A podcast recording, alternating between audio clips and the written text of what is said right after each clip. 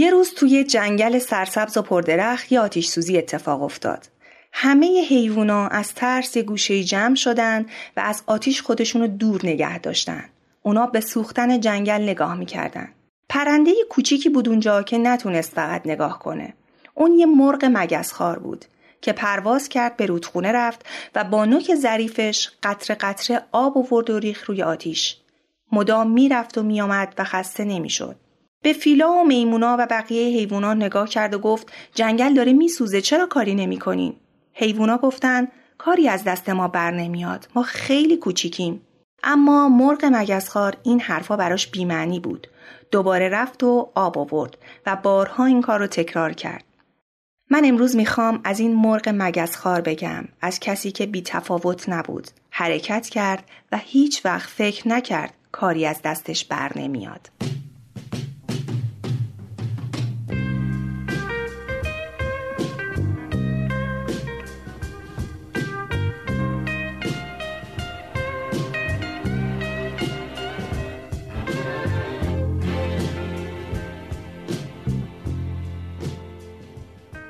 من سمیه نصراللهی هستم و شما شنونده پادکست سمر هستین.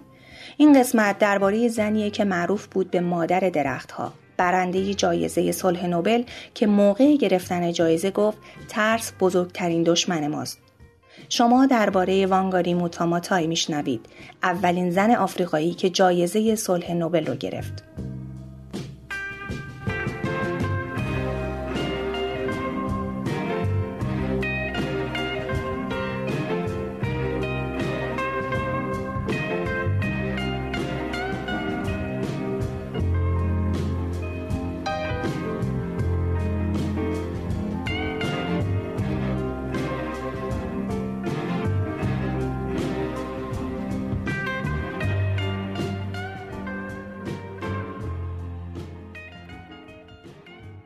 وانگاری موتاماتای تو اول فوریه سال 1940 تو یه روستایی تو کنیا به دنیا آمد.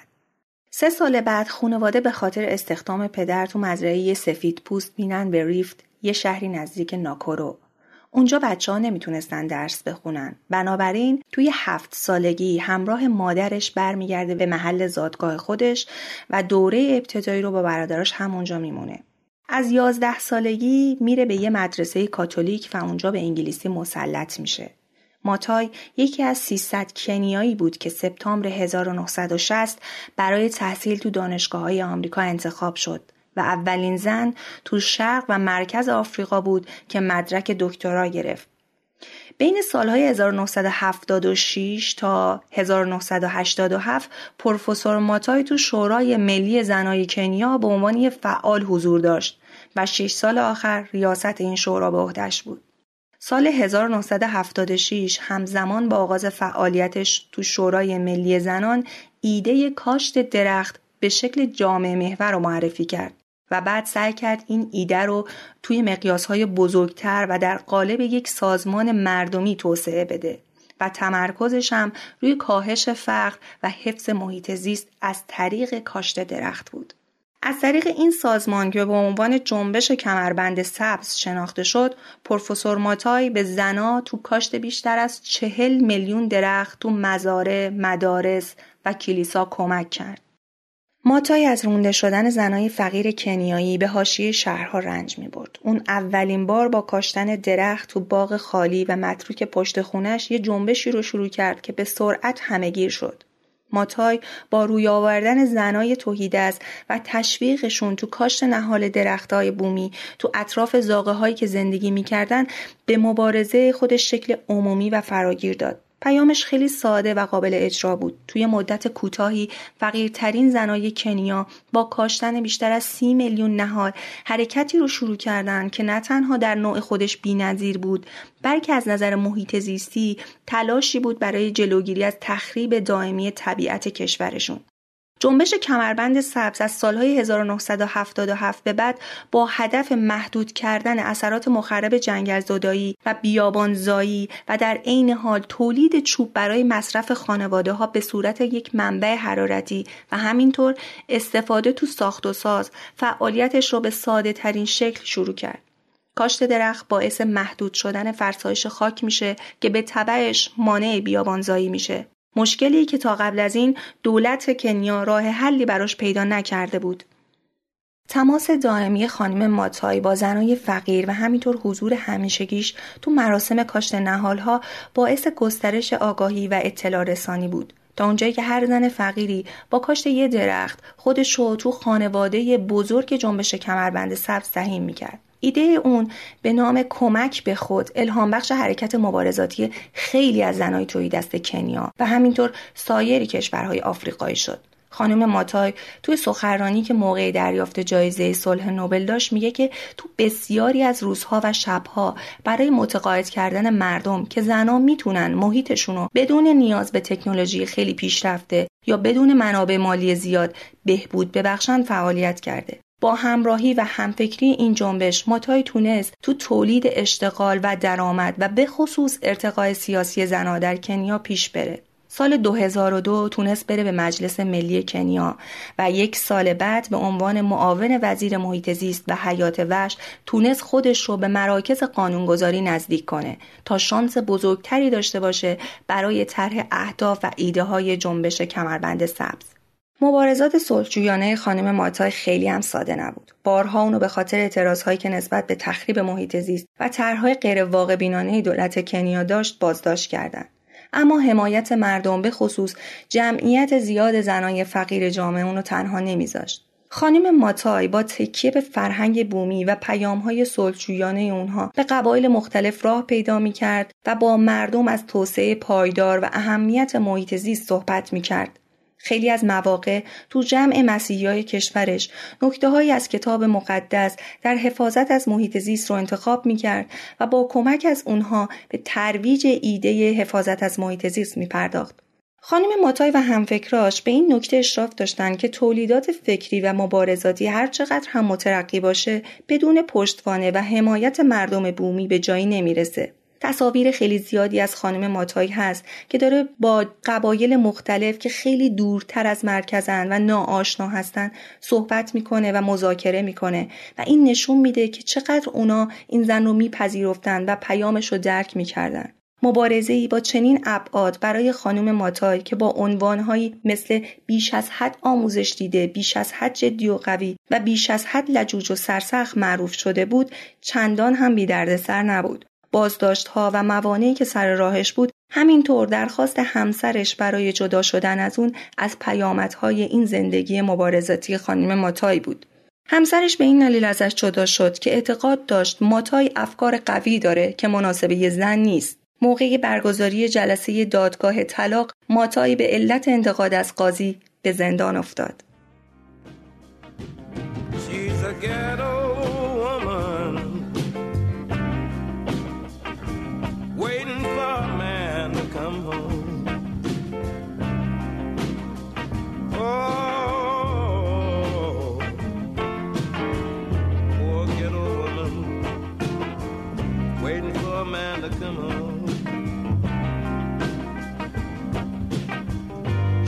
Just to get a ghetto woman waiting for a man to come home. A rat run across the floor, a roach run up the wall. Everything is noise around her. Don't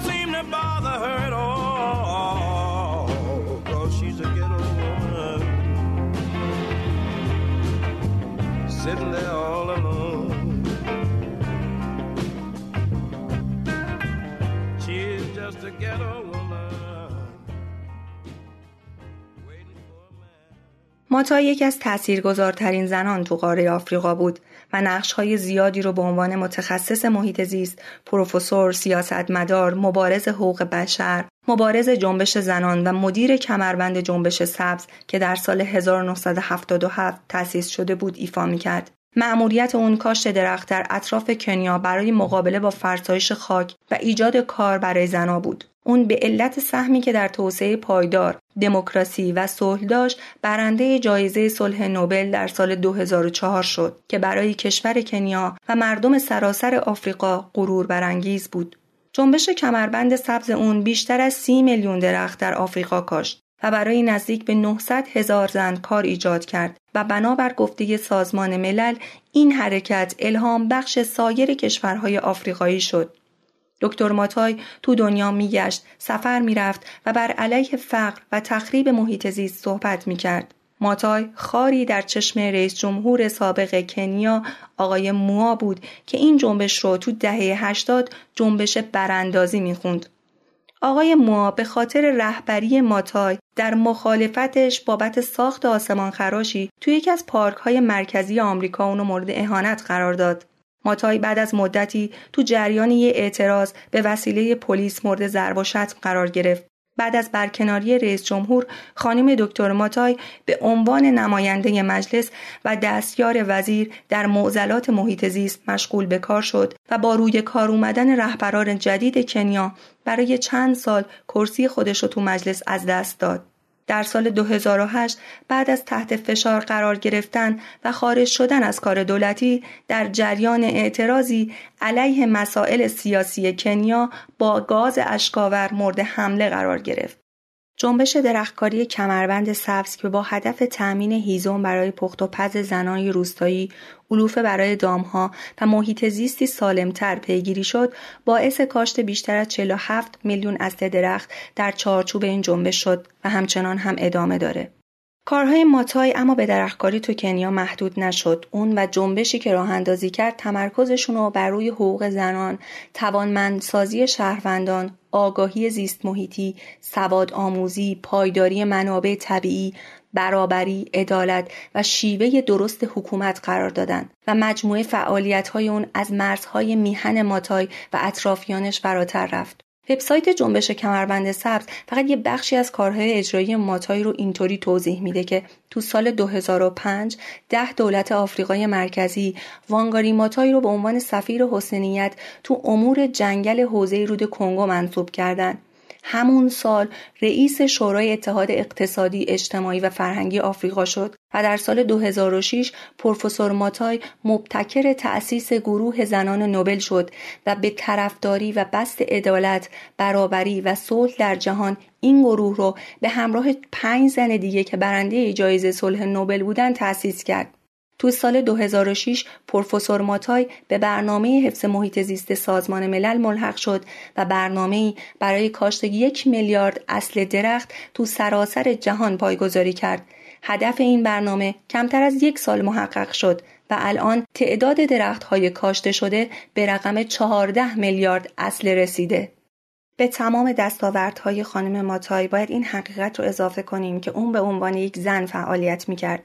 زنی از یک کشور فقر زده جایی که فشار مرد سالاری می‌تونه مانع هر زن دیگه بشه در پافشاری بر حقوق خودش و کمک کردن به جهان.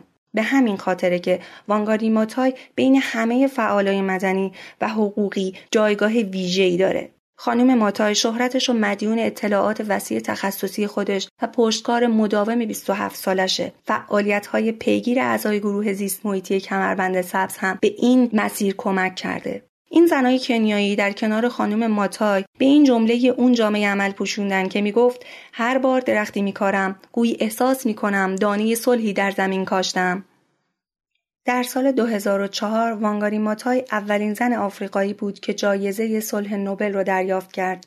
لباس سنتی آفریقایی قشنگی به رنگ سبز پوشید و پشت تریبون رفت و شروع کرد به صحبت کردن. عنوان سخنرانیش این بود: ترس بزرگترین دشمن ماست. پایان زندگی زیستی این فعال محیط زیست و حقوق بشر بعد از طی یک دوره مبارزه با سرطان تو سال 2010 بود. بانگاری ماتای برنده جایزه صلح توی یه جلسه ای داستان یک مرغ مگسخوار رو تعریف می‌کنه که بیشه ای رو از نابودی نجات میده در حالی که سایر حیوونا کناری ایستادن و ابعاد بزرگ مشکل اونا رو سر جاشون میخکوب کرده. خانم ماتای میگه باور من همیشه این بوده که فرقی نمی کند شب چقدر تیره و تار است چون پایان آن همواره روشن است و این حقیقت همان چیزی است که باید کانون توجه و تمرکز ما باشد.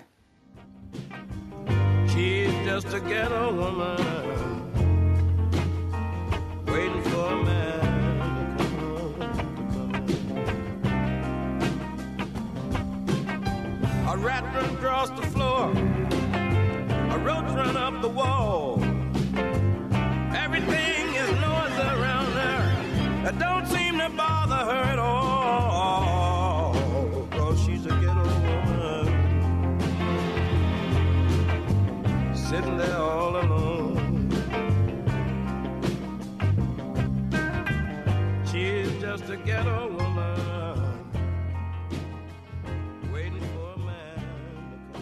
ممنونم که به سمر گوش دادین. شما می‌تونید سمر رو از app هایی مثل شنوتو، Castbox، iTunes و Overcast بشنوید. همینطور می‌تونید سمر رو با account اد سمر پادکست تو توییتر، تلگرام و اینستاگرام دنبال کنید. من بعد از هر اپیزود سعی می‌کنم اطلاعات تکمیلی مثل عکس، فیلم و احیانا مصاحبه ها رو توی تلگرام و اینستاگرام سمر بذارم. خوشحال میشم سمر رو به کسایی که فکر می‌کنید به این حوزه علاقمند هستن معرفی کنید. و اگر هم زن الهام بخشی رو می‌شناسید به من معرفی کنید.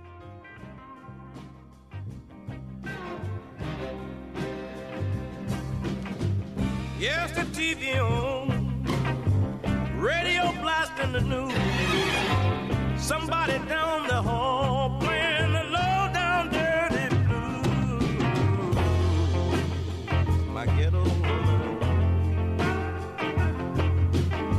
she's all alone. She's just to get